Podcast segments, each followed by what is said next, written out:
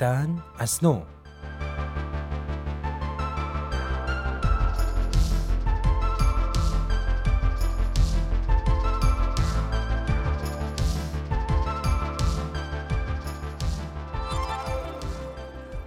نباید حتما خودت با یه مشکل بزرگ مواجه باشی، نباید حتما تو تحریم شده باشی، تو تحت عذاب باشی، نباید تو حتما از حق و حقوقت بی بهره مونده باشی.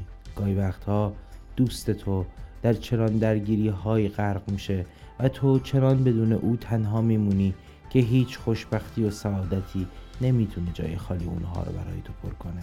زندگی در مفهومی از اشتراک با دیگرانه که شکل میگیره و چقدر دردناک که گاهی وقتها ما همه بهشت و خوشبختی رو برای خودمون به تنهایی بخوایم.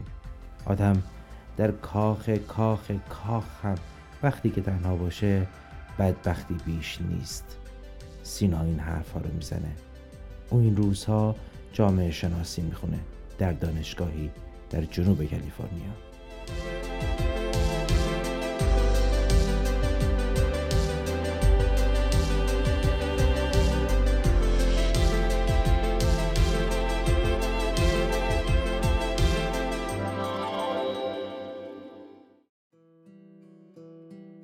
سینا در توصیف دوران کودکیش میگه بچگی من بچگی ساده و صمیمی بود، با دوستها و بچه محلهایی که با اونها بزرگ شدم. هیچوقت از اونها سوالی مازاد بر دانسته های کودکی نپرسیدم و با هم عاشقانه لحظه های متعددی از زندگیمون رو پیوند زدیم. خوشبختی در اون نگاه کودکانه و آرامش و امنیت و بازی های ما موج میزد و همچنان که در زندگی گام‌هایی رو به سوی بزرگ شدن برمی داشتیم میفهمیدم که حرف‌ها و تفاوت‌هایی وجود داره، اما این تفاوت‌ها هرگز نمیتونست من رو از اونها جدا کنه.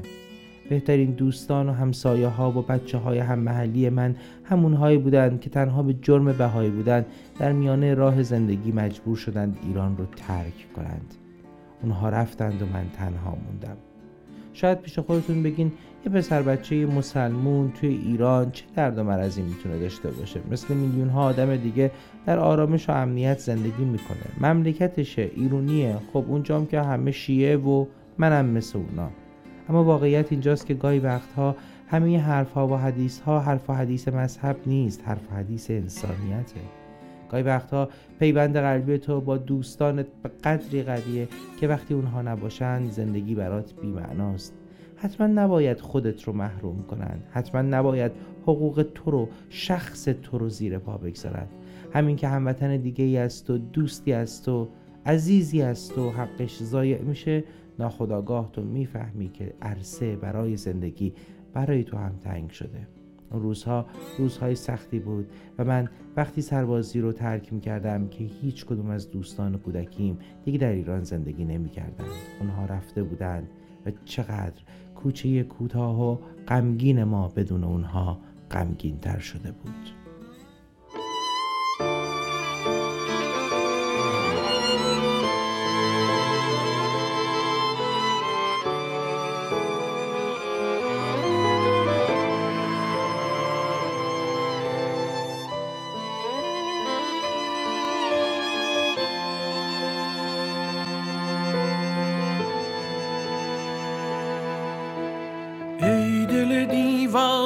دل من لبریز بهانه، دل من در خلوت خانه، دل من از تنهایی گریه مکن، از تنهایی گریه مکن، از تنهایی گریه مکن.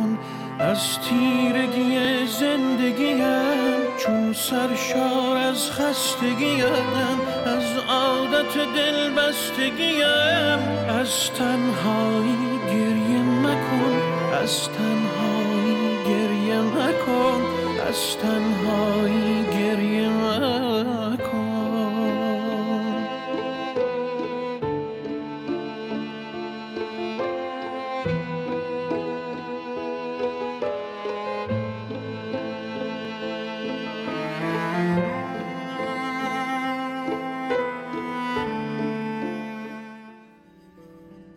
کوچه سوت و کور، زندگی سوت و کور و دردهایی که پشت اون پنهان می شدند.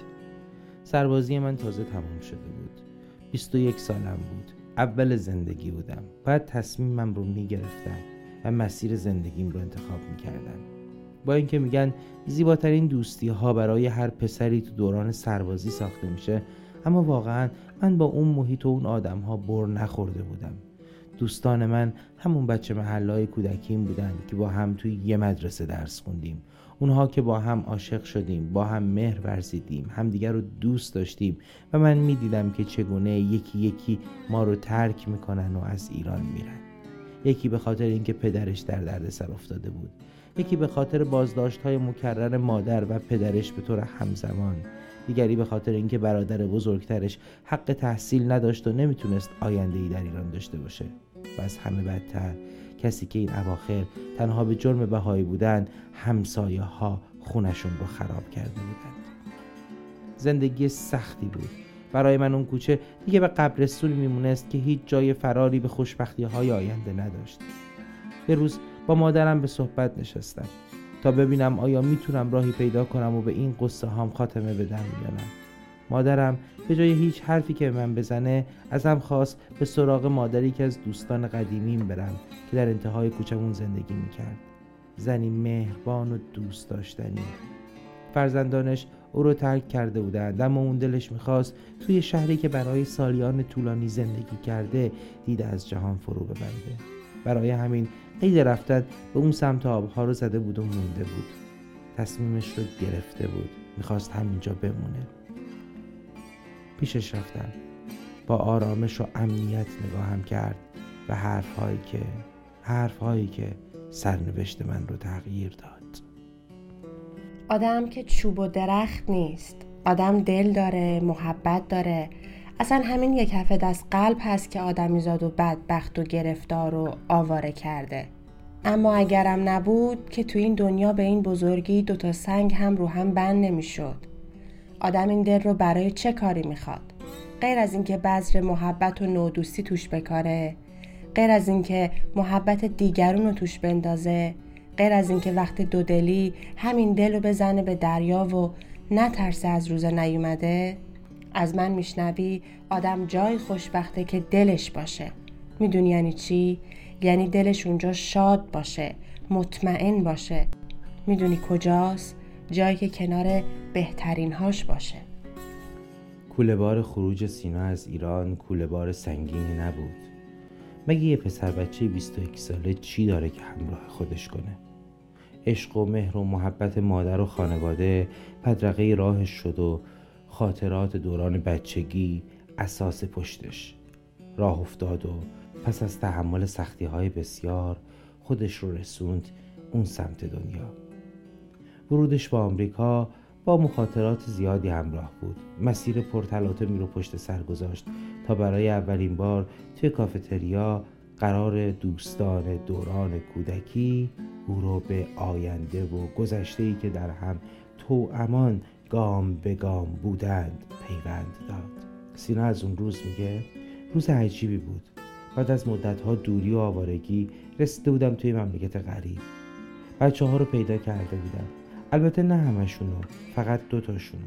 اونا هم بزرگواری کرده بودن و دوتای دیگر رو پیدا کرده بودن. اون قرار نه تنها اولین قراری بود که من همه اونا رو در کنار هم میدیدم، بلکه نخستین قراری بود که اونا هم میتونستن همدیگر رو دور هم ببینن. به ندرت پیش میاد که آدما توی یه مملکت غریب، اونم مثل آمریکا، از اینجور فرصت‌ها داشته باشن. من اون زمان اینو نمیدونستم. برای همین بود که فکر کردم اون عشق و محبتی که من به هم دوره‌های خودم در دوران کودکی داشتم، اونها به من نداشتن. کمی دلسرد شدم، دل شکسته شدم، اما خیلی زود توی این مملکت یاد گرفتم که رسم زندگی چطوریه. یاد گرفتم که آدم‌ها اینجا درگیر کار و زندگیشون هستند، اما هرگز از خوب بودن و نیکویی کردن دست نمی‌کشن. یاد گرفتم که اینجا برای موفقیت باید بهتر و بهتر و بهتر زندگی کرد و البته به دیگران هم یاری رسوند. یاد گرفتم که برای خوب بودن لازمه که بدونی، آگاهانه و درست، و برای همین بود که رشته جامعه شناسی رو برای ادامه تحصیل انتخاب کردم. رشته سختی نیست، اما پیچیدگی‌های خاصی داره. پیچیدگی هایی که حالا من به عنوان یک دانشجوی فوق لیسانس جامعه شناسی میکوشم تا اونها رو در جامعه خودمون پیدا کنم. تو جنوب کالیفرنیا ایرانی های زیادی هستند با باورها و آیین‌های مختلف. بچه های بهایی اینجا دیگه به خاطر تحقیر یا اذیت مثل بچه های محله ما خودشون رو قایم نمی کنن. به هر روی اینجا این قید و بندها برداشته شده و من خودم رو از نو پیدا کردم، در حالی که دارم جامعه پیرامونم رو بهتر و بهتر و بهتر می شناسم.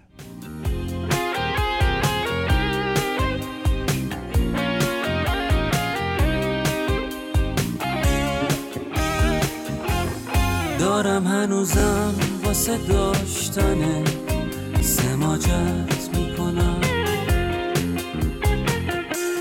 به هر کی عشقش پیششه دارم حسادت میکنم. آینه اتاق تو خیلی ازم خوشبختره، تو این حد از عشقی میتونه که از عشقش بگذره. دوستای مشترک دارن هنوز وساطت میکنن، میگن آدما یه روزی به دوری عادت میکنن، میگن با یه عشق جدید شاید فراموشت کنم.